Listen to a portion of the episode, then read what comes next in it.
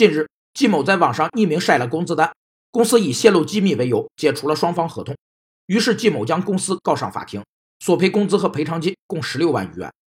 博弈工资理论认为，员工与雇主间是一种对立关系，确定工资是一个双方讨价还价的较量过程，雇主会在较高工资较少雇员、较低工资较多雇员之间选择。博弈工资理论有四项内容：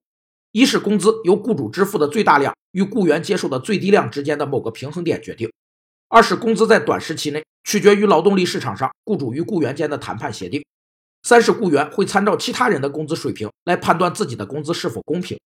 四是劳动力市场、资本市场、产品或服务市场的供求情况直接影响劳动力价格以及劳资双方在谈判中的相对竞争地位。